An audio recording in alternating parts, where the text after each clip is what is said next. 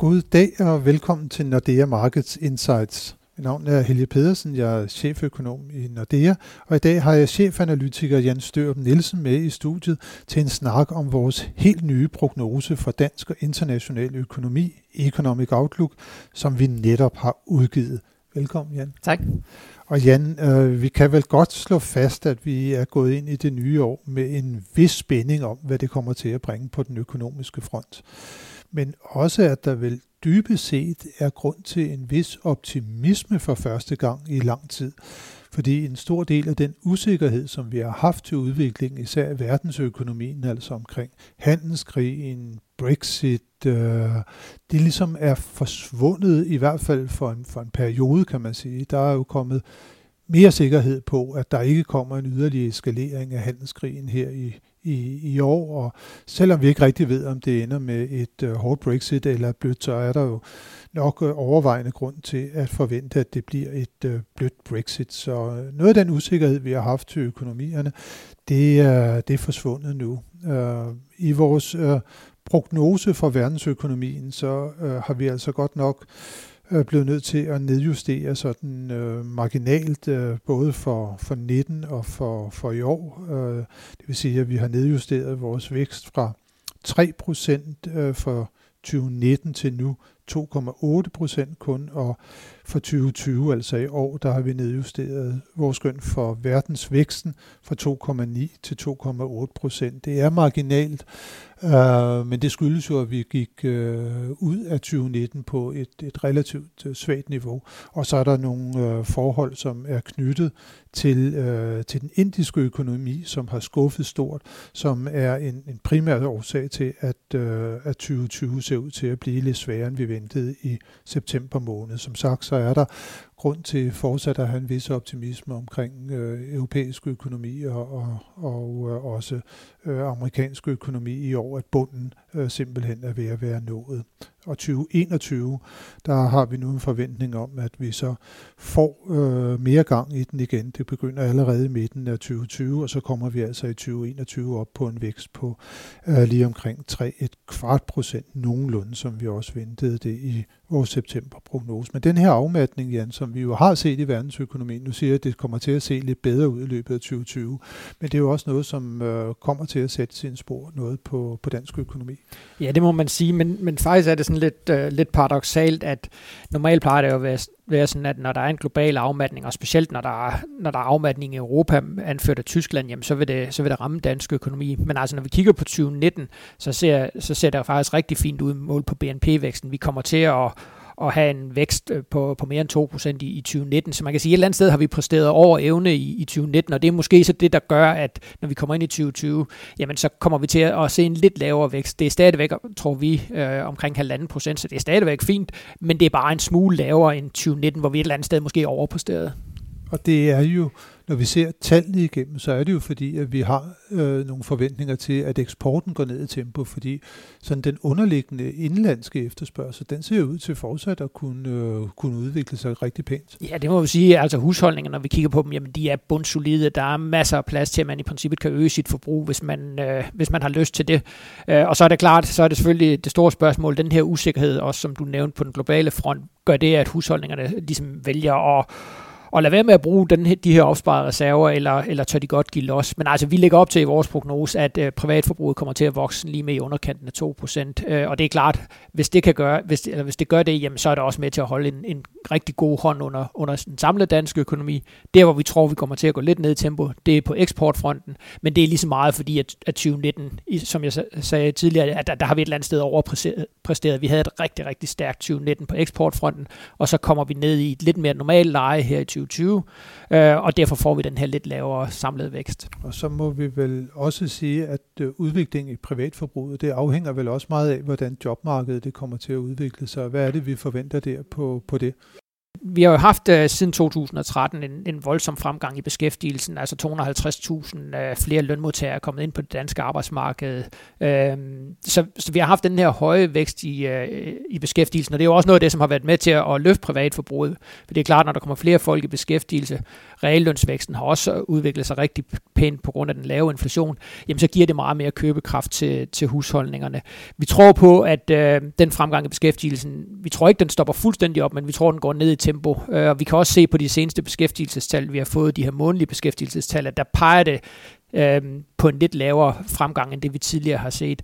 Øh, så, så jeg tror, arbejdsmarkedet det kommer til at, at kølne noget af. Det går ikke fuldstændig i stå, men der kommer ikke så meget gang i beskæftigelsen, som vi har set over de, de tidligere par år. Og det gør faktisk, at i vores nye prognose ligger vi faktisk op til, at arbejdsløsheden kommer til at stige ganske svagt, fordi der simpelthen kommer flere folk ind på arbejdsmarkedet, end der kommer flere folk i beskæftigelse.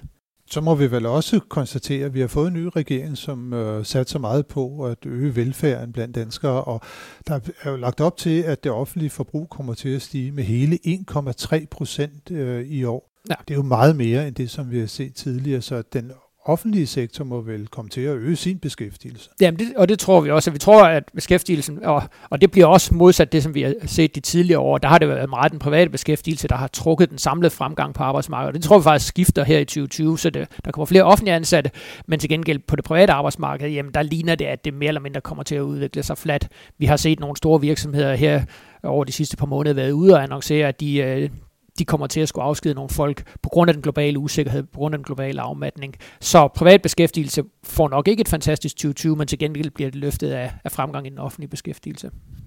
Så må vi jo måske også lige nævne, at øh, klimaet, det kommer jo på, på alles læber også her i løbet af tyve tyve, og der har vi jo også en regering, som der vil komme med nogle konkrete initiativer til, hvordan at det er, at vi rent faktisk kan få nedbragt vores øh, C O to udslip øh, i, i henhold til den nye klimalov.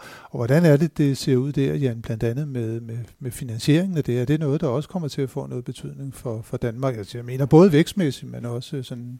måske for inflationen? Jamen, det, det, det tror jeg, nu kender vi jo ikke de konkrete udspil. Altså, indtil videre har man jo, har man jo bare lavet den nemme del, og ligesom låst sig fast på de her, den her reduktion i, i det samlede C O to, og man kan sige, det er jo et eller andet sted den nemme del, den rigtig svære del, det bliver, når man skal, så skal sige, hvad er det for konkrete initiativer, der, skal, der ligesom skal gøre, at vi kan nå hen til den her halvfjerds procent reduktion.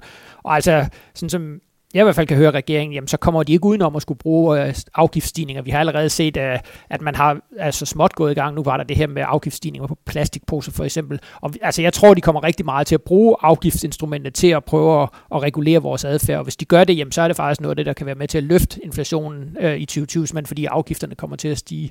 Men igen, det er rigtig, rigtig svært, når man sidder med, med sit Excel-ark og skal prøve at sige, hvor meget er det, fordi vi kender simpelthen ikke, vi ved ikke, hvad for knapper de vil skrue på. Vi, vi ved, de vil skrue på nogle knapper, men vi ved ikke, hvad det er for nogle, de gøre. Men det bliver da også lidt spændende at se, for hvis de virkelig får ændret adfærden, så du og jeg vil handle ind fremover kun med stofposer, så kan man jo sætte afgiften på øh, plastikposer nok så meget op, øh, uden at det i hvert fald kommer til at give noget på indtægtssiden, altså på finansieringsdelen ja. for, for, for, for staten. Ja, så det vil give sådan et, et, et midlertidigt løft til inflationen, fordi at, at priserne kommer til at stige, men det er jo rigtigt, som du siger, men det kan jo så også være, at vi så simpelthen bare efterspørger færre af de varer. Du kan også sige, det kan også være på flyrejser, der har de også været ude at sige, men det kan også være, at de kommer til at lægge afgifter på det.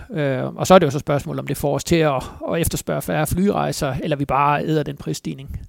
Ja, det er jo noget, der bliver spændende at se, men der er vel ingen tvivl om, at der er så stort et investeringsbehov, hvis det er, at vi skal nå målene, at det er noget, som måske kan være med til at løfte væksten. Det kan også være, at nogle af de investeringer, de bare kommer til at skubbe andre investeringer ud, men vi får i hvert fald, at den her grønne omstilling, den, den, den, den kommer vi til at mærke. Ja, og jeg er ikke et øjeblik i tvivl om, at den her grønne omstillingsbølge, der, der kører over hele verden, det bliver en kæmpe fordel for dansk økonomi.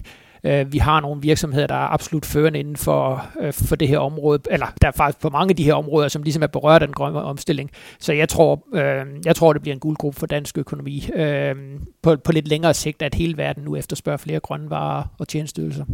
Det er jeg fuldstændig enig med dig i, Jan. Hvis vi også lige her til sidst øh, vender for eksempel det danske boligmarked, øh, så har vi jo set, at det har fået et gevaldigt løft af den meget lempelige pengepolitik, som man har ført fra E C B's side, og som Nationalbanken så har adopteret herhjemme.